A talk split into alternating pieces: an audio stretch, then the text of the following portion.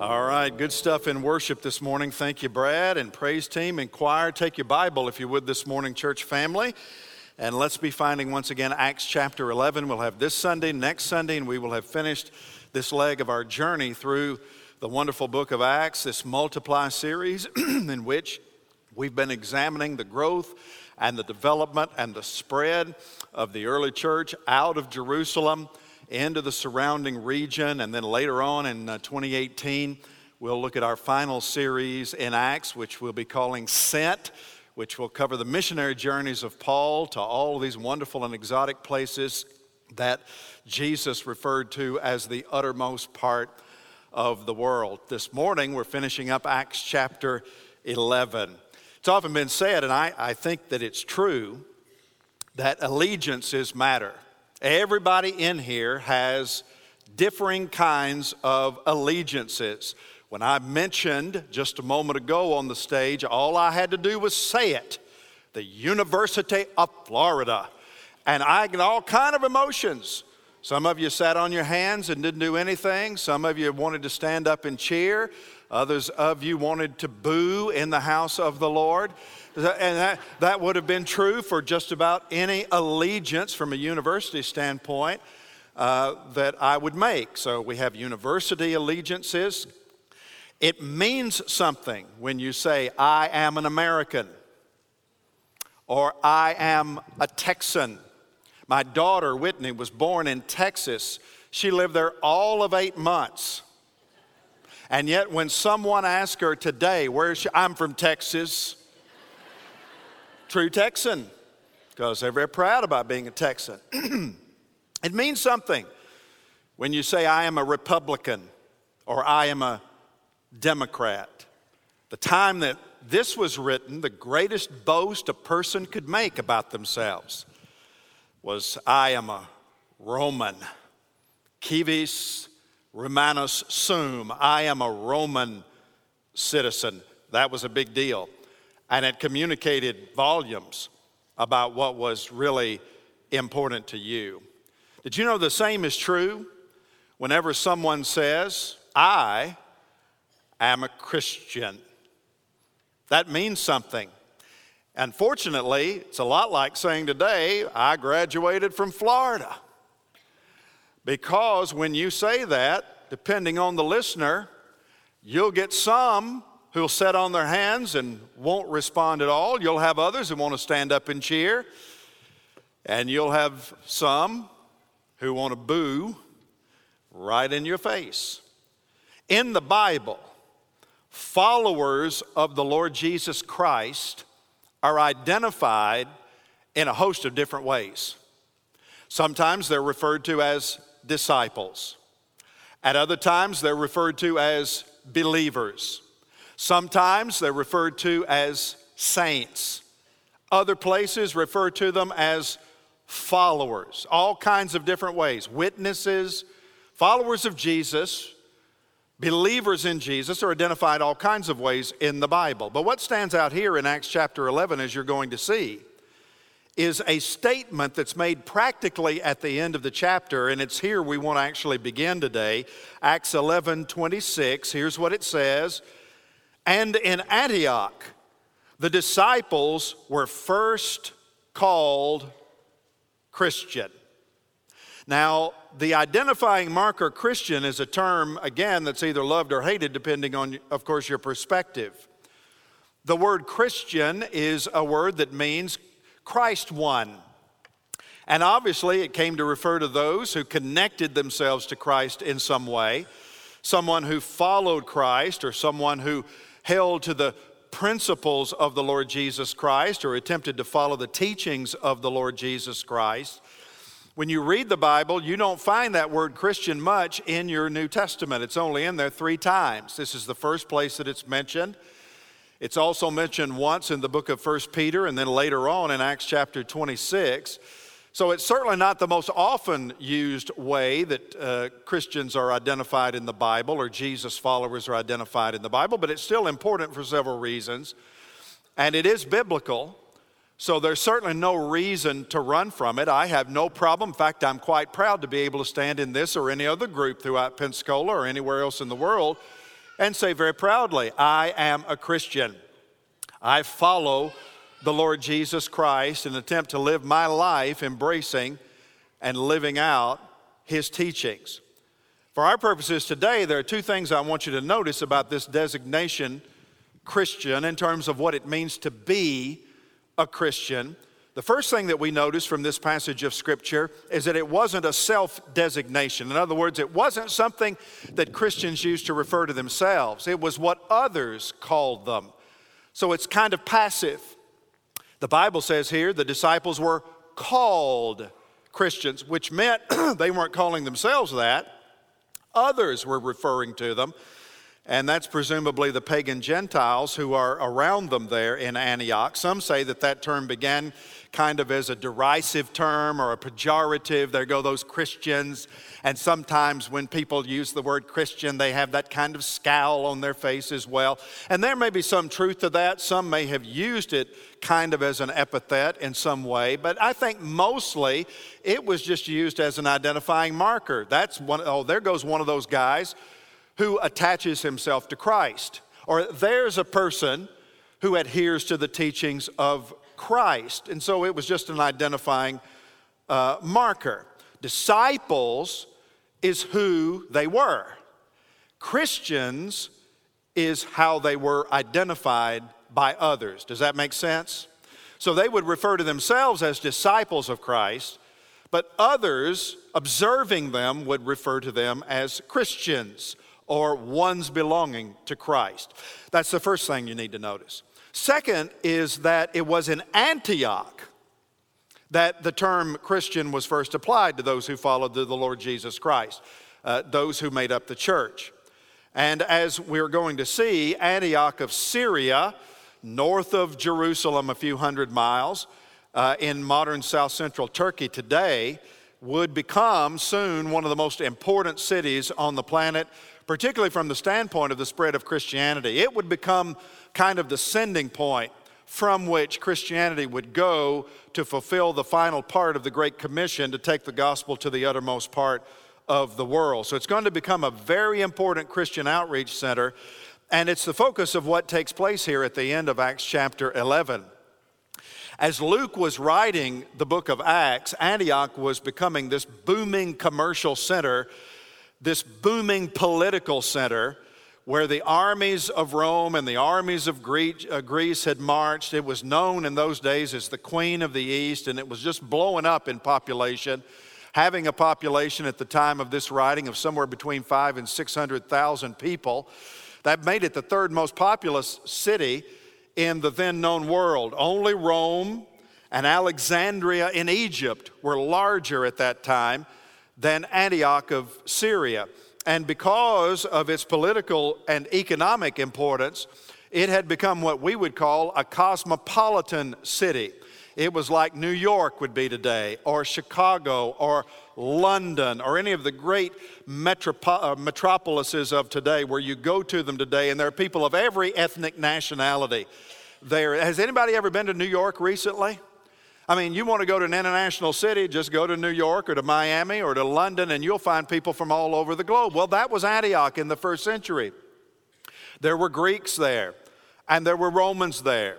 There were native Syrians there. There were Egyptians there. There were Indians there. There were Asians there. There were Phoenicians and Arabs there. There was even a population of about 25,000 Jews. And so there were all kinds of people there. It had become what we would know, uh, know today as a melting pot where people of all backgrounds learn to live and function and work side by side together. And it was here in Antioch that two very important things happened. One, this movement begins that would change the world with the gospel. Because remember, it would be from Antioch that Saul, uh, Paul, and Barnabas would first be sent out as missionaries. And so Antioch is going to become this incredibly important church that changes the entire world with the Great Commission of the gospel. And this is where it would all begin. And then the second thing uh, that Antioch is important uh, for is because here, again, is where believers were first labeled Christians by those who observe them. And the question I want to get out today is why did they do that? Why did those pagan Gentiles who knew nothing about the gospel look at this fledgling group of young believers and identify them directly with Jesus Christ, calling them a name that had everything to do with Christ. What was it about their life, their lifestyle, their behavior, their practices that earned them the moniker Christian? Well, several things likely, but I want us to look at this passage at the end of Acts 11 because I think there are three very important identifying marks that help us to understand what it means to be a genuine Christian and what it means to be a part of a genuine church. First of all, I want you to notice that a Christian is someone who is intentionally evangelistic. That was the first thing that got them the label of Christian. We're in Acts 11 and verse 19. Notice it with me. Now, those who were scattered because of the persecution that arose over Stephen, traveled as far as Phoenicia and Cyprus and Antioch, speaking the word to no one except Jews. But there were some of them, men of Cyprus and Cyrene, who on coming to Antioch spoke to the Hellenists also, preaching the Lord Jesus. And the hand of the Lord was with them, and a great number who believed turned to the Lord. So that's the first thing that we notice about these believers in Antioch is they were committed to reaching unbelievers with the gospel. The, the church at Antioch itself was birthed out of this commitment to evangelism. You'll remember the believers had been scattered out of Jerusalem because of the persecution that had arisen or had arisen because of the death of Stephen. Stephen was stoned for his bold witness to Christ. And that's when the Jewish religious establishment had decided they'd had enough. And so they began to drive out many who were practicers of uh, the teachings of the Lord Jesus Christ and who were very open about their faith. And they had to scatter, and they went into parts of Judea and Samaria. And as they went, of course, they took the gospel with them. They opened up their mouth and they gave testimony to who Jesus was and what the Lord had done for them. And now, once again, we're reminded of that Christian scattering, only this time it had extended way further to the north, to Phoenicia, which is modern day Lebanon, and to the island of Cyprus, just off the Mediterranean coast there, and even further north into the city of Antioch, this booming metropolis, teeming with people of every ethnic nationality. And once they got there, these displaced believers start talking about Jesus. The first thing that they do, they begin with the Jewish communities of those regions, which was completely natural since most of them were Jewish believers themselves.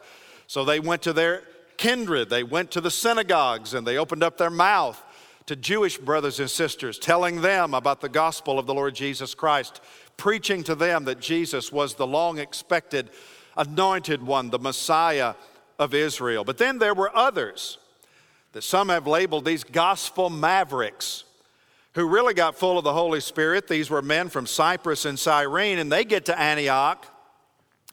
And they have an even broader strategy. Hey, think about this. Why not just not only take the gospel to the Jews, but why not just start sharing it with everybody that we come across? Because there aren't very many Jews. This city has, what, five, 600,000 people. How many of them are Jews? 25,000. That's not very much in terms of the percentage of the population. So everybody around us seems to be Greek speaking Gentiles. And you know what? They're just as lost as everybody else. They're just as lost as the Jews in the synagogue are lost. So they, these mavericks got this idea why not take the gospel in mass to these Greek speaking Gentiles. That's what the ESV translation says. They took it to Hellenists, which is kind of a literal translation there. The idea is to the Greeks, what we would call Gentiles. And so here, what you have is very remarkable in Antioch. It's critically important. For the very first time, we see this strategic thrust to take the gospel to people who literally knew nothing about it. They didn't have the Old Testament, there was no New Testament at the time. They'd never probably heard of Jesus of Nazareth, contrary to many down in Jerusalem and Judea and Samaria. They knew nothing about the gospel.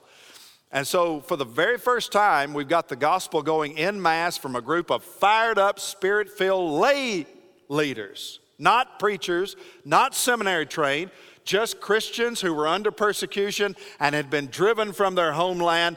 And the way that they got tagged as followers of the Lord Jesus Christ, first and foremost, was that they just simply did not stop talking about the man.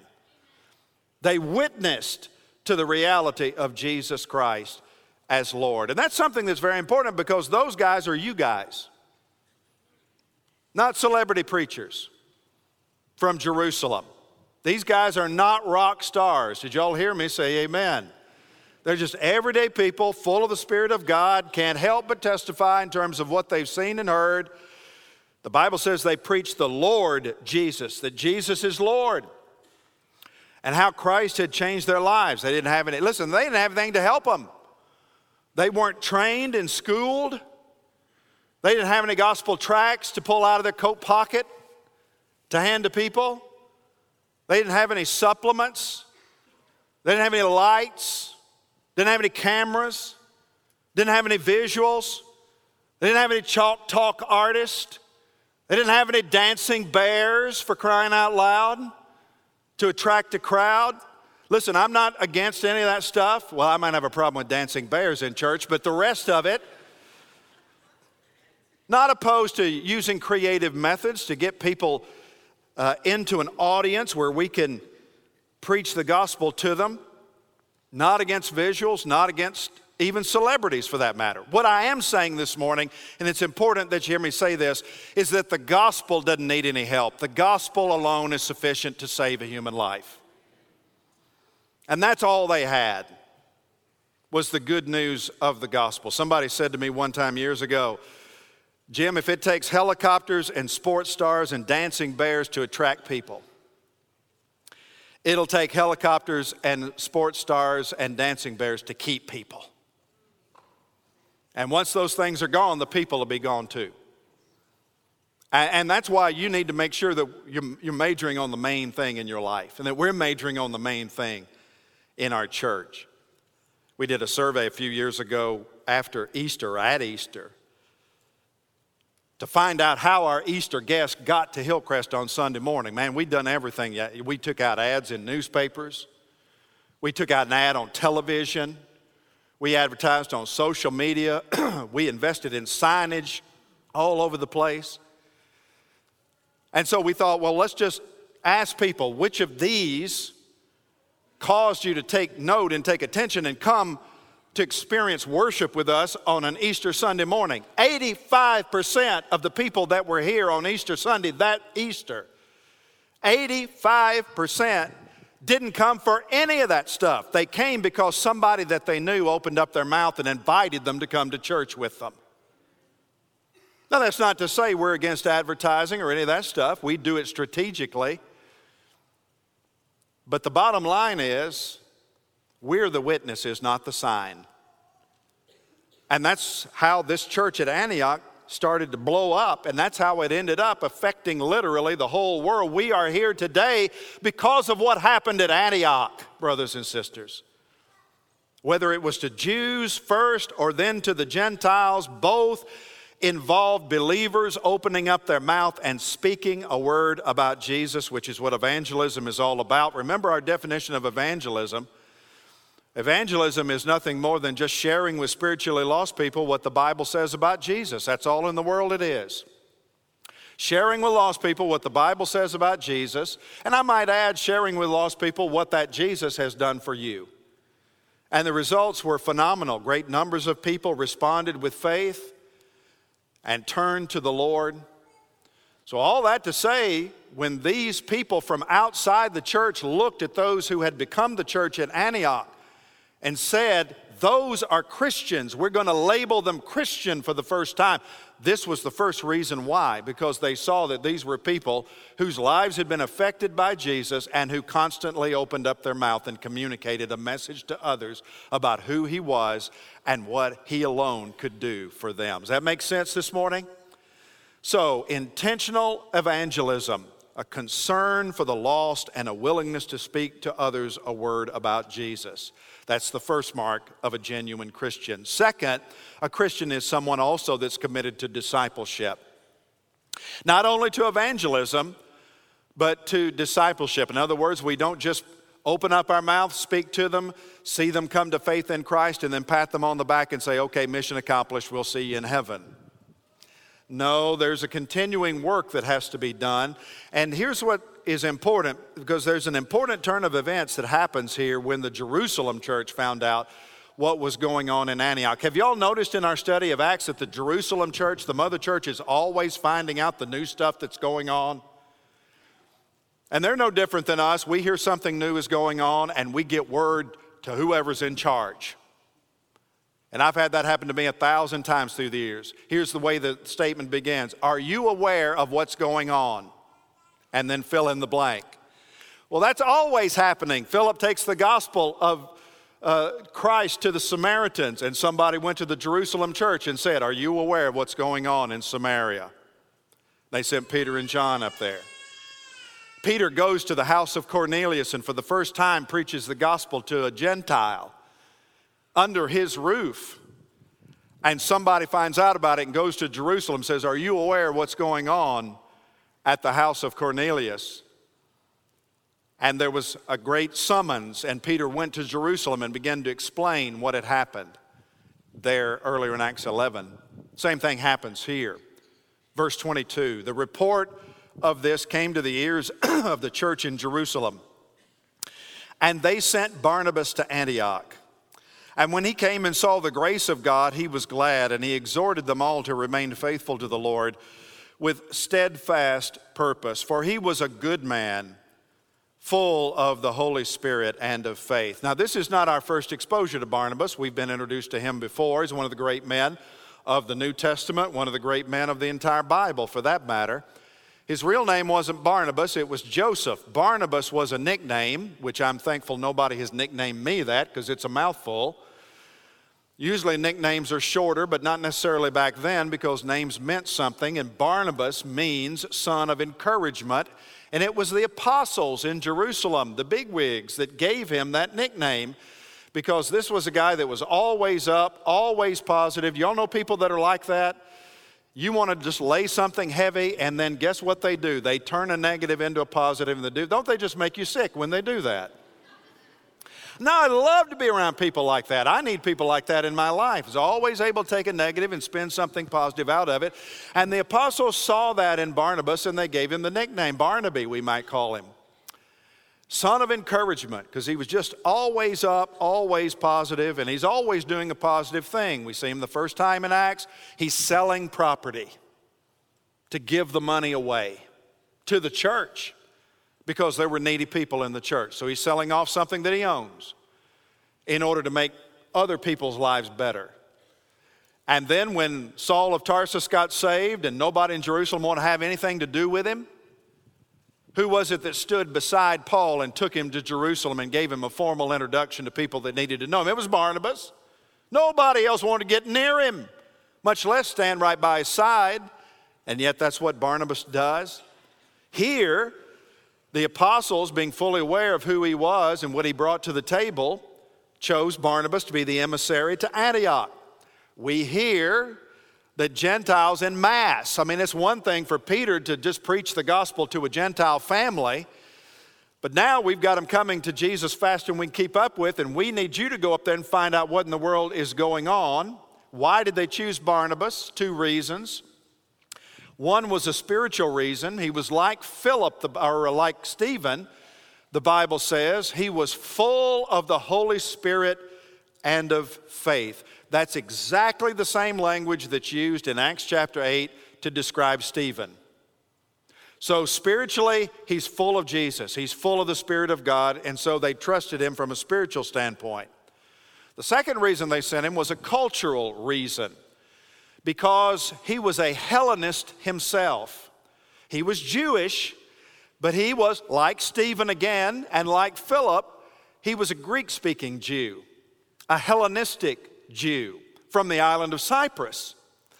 And so he would fit very well in this cosmopolitan environment of Antioch. He knew how to navigate different races of people, unlike a Hebrew, for example, a Hebrew Jew who was typically bound to Jerusalem and did not quite have the deftness to move in and out of Phoenicians and Arabs and Egyptians and Cretans and all of these different. Barnabas would know how to navigate the lay of the land.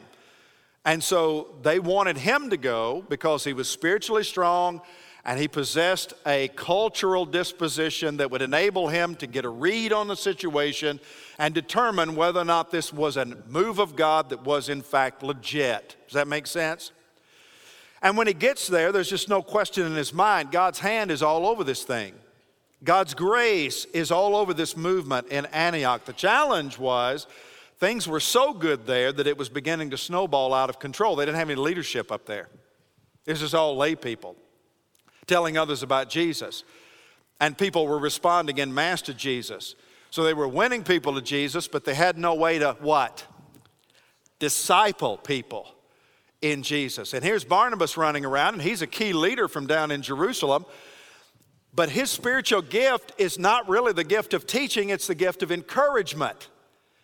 And the first thing he knew was this thing is bigger than I am. I'm going to have to stay here for a while, but not even I am able to give what needs to be given here. I need somebody that has the gift of teaching because that's the most important thing in the ministry of discipleship is teaching others what they need to believe about Jesus and how to live for Jesus. And so, because a great many people were added to the Lord, Barnabas realizes he's got to do something and he's got to do something quick. And it didn't take long for him to determine who the right man was to bring to Antioch. Verse 25. So Barnabas went to Tarsus to look for who? Say it out loud. And that's going to be an important, it's going to be the most important decision Barnabas ever makes in his life outside to following Jesus himself. The most important decision he ever makes is a decision, and the Spirit gave, gave him the name. There's no doubt about that. Go to Tarsus and get Saul. And immediately, when the Spirit planted that thought in his mind and his heart, he thought, well, of course, he went to Tarsus to look for Saul, and when he had found him, he brought him to Antioch. And for a whole year, they, Barnabas and Saul, later to be known as Paul, met with the church and taught a great many people. And it would be from Antioch that this missionary team, known as Paul and Barnabas, would eventually be sent out on what became known as the first missionary journey. It all began when Barnabas agreed to go to Antioch, saw what was going on in Antioch, couldn't believe what he was seeing, realized it was bigger than he was, and in humility said, I need somebody better at this than me, and goes to Tarsus, about 100 miles away, which would have taken him several days to get there on foot. Searches for Saul, finds him, and convinces him to come back. These two guys, I'm just telling y'all, they were absolutely nothing alike. Talk about opposites. This was the odd couple, Felix and Oscar, right here. But man, you put the two of them together and it was spiritual dynamite. And for a whole year, what did they do? They discipled. They discipled the fledgling church until it became so strong, in a year, it became the launching pad from which the gospel would be sent to the whole nations. And so, mark this down a Christian is not just somebody who is saved, a Christian is somebody that's saved and growing in their faith. Someone who's saved and developing, maturing in their salvation. Mark this down a Christian does not just identify with Christ, a Christian becomes like Christ. There are lots of people running around identifying with their lips that they are Christian, but their life has no fruit whatsoever. And I'm not sure you can say you're a Christian if your life's not bearing fruit for the glory of God.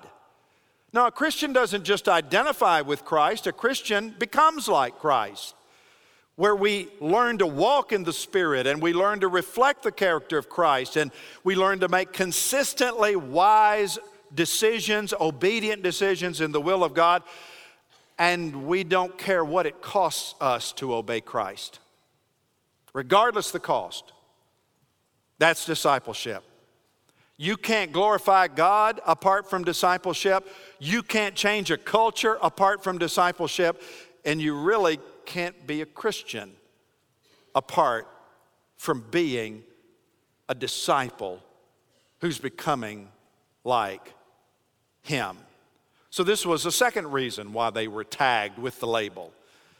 They called them Christians because they were intentionally evangelistic, because they were committed to becoming like him, committed to discipleship. And then, third, a Christian is generously involved in the work of ministry. That was a third reason. They saw how they responded to issues and how they responded to needs. Beginning here in verse 27, the emphasis shifts just a little bit. Now, in these days, prophets came down from Jerusalem to Antioch, and one of them, named Agabus, stood up, stood up in a general assembly, we presume, and foretold by the Spirit. That means what he said was coming straight from God foretold by the Spirit that there would be a great what? Famine over all the world. Luke adds parenthetically, this took place in the days of Claudius, Roman Emperor Claudius. So the disciples determined, every one according to his ability, to send what? Relief, which involves sending what? Money, that's right. To the brothers living in Judea people that they had never met, people that were not related to them, people about whom they knew absolutely nothing. They determined on the prophecy alone. Not because there was a famine, but because a man of God said there would be a famine. That was all they needed to engage. They determined everyone according to his ability to send relief to the brothers living in Judea, verse 30, and they did so, sending it to the elders by the hand of Barnabas and Saul. And what's just important is that you see how these first believers, these young believers, first called Christians here in Antioch, responded to their first real test, their first real ministry challenge. We don't know much about this prophet named Agabus. The people in Jerusalem appeared to know him. He'll appear one more time at the end of Acts when he will prophesy that Paul's going to jail because of his preaching. That would happen as well. But the first time we see him, he's a predictive prophet in the Old Testament strain of Amos and Hosea and Isaiah and Jeremiah. He opens up his mouth and he says, Thus saith the Lord, here's something that is going to happen and he predicts a great famine. It wouldn't happen until several years later when uh, in AD 45, during the reign of Claudius, just as Luke said, there was a great flood. The Nile River extended its banks. And back in those days, Egypt was the breadbasket of that whole region. The land, the river bottom land along the Nile River, was the most fertile land on the planet at the time. And yet it all flooded out wiping out the grain crop, sending grain prices through the roof. Supply and demand was just as true in the first century as it is today. And grain prices, people couldn't afford to buy bread, couldn't afford to buy grain. And so the famine resulted, particularly the closer you were to Egypt, and that's why it affected the people in Judea more than it affected the people at Antioch. But all they had was a word. There was no famine at the time of the prophecy. They heard the word of God and they said, hey, here's the thing we need to be ready now, right now. So they trusted the Lord and they were moved to action totally by faith. They live with an open hand, they give generously as the Lord gave them ability. He didn't say everybody give $10,000. That's not what he said. Each gave according to their own prosperity, according to their own ability, but each gave sacrificially. These were people who didn't have a lot of money. And that's a sure sign that they had undivided hearts. This is how you know, are y'all still with me? Say amen. This is a big reason how you know they were being discipled. Because they weren't any different than us. The most precious thing to them was their money. That was their security, right? So the fact that as mostly poor people, they were at this stage, early in their understanding of Christ, learning to open up their hand and be generous as Christ was generous with them, is a wonderful testimony about the nature of their heart, undivided heart, committed to the gospel, prioritizing the gospel in terms of how they use their resources. And really, that's where the rubber meets the road in Christian discipleship. Because I have to tell you, in the Western world and in the Western church, uh, we tend to be bound tight to our money, bound tight to the things that we own. And very often, the hardest thing for a believer to do is this to learn to live with a giving hand, to learn to live with an open hand, to learn to recognize it's not mine and I can't take it with me. And when God speaks and God tells me to share, I ought to be willing to do it because that's what Jesus did for me. In fact, it was Jesus who I remind you died owning nothing apparently but the clothes on his back, who said, What? Lay up not for yourselves treasures on earth, but lay up for yourselves treasures in heaven. For where your treasure is, there your heart will be also. So, how do you do that? How do you lay up treasures in heaven? Well, you do what these young believers in Antioch did. You put others ahead of yourself. You realize that you, the, whole, the universe doesn't revolve around you. And you're not left here for you. You're left here to be a channel of the blessing and grace of God to others. Jesus said, put others and the needs of others ahead of yourself. Why would he tell us to do that? Because that's the way he lived his life. He gave his life, the Bible says, as a ransom for many. So when we give, we're demonstrating that we're becoming like Christ because giving was an integral part of his life. For God so loved the world, he what? He gave. So you can't really be like Christ without a generous, open handed, giving spirit. And that's how you lay up treasures in heaven. You value others more important than yourself. You invest in the gospel.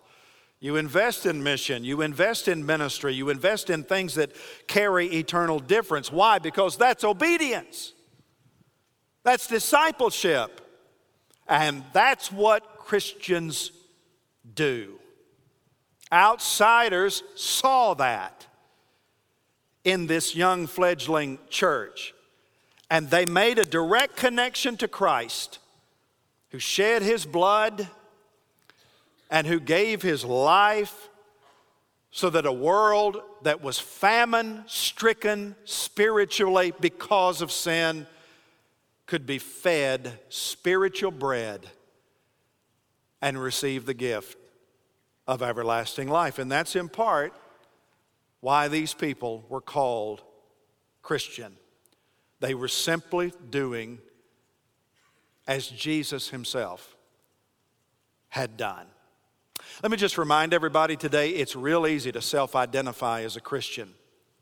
We call them cultural Christians. What's your religion? Oh, I'm a Christian.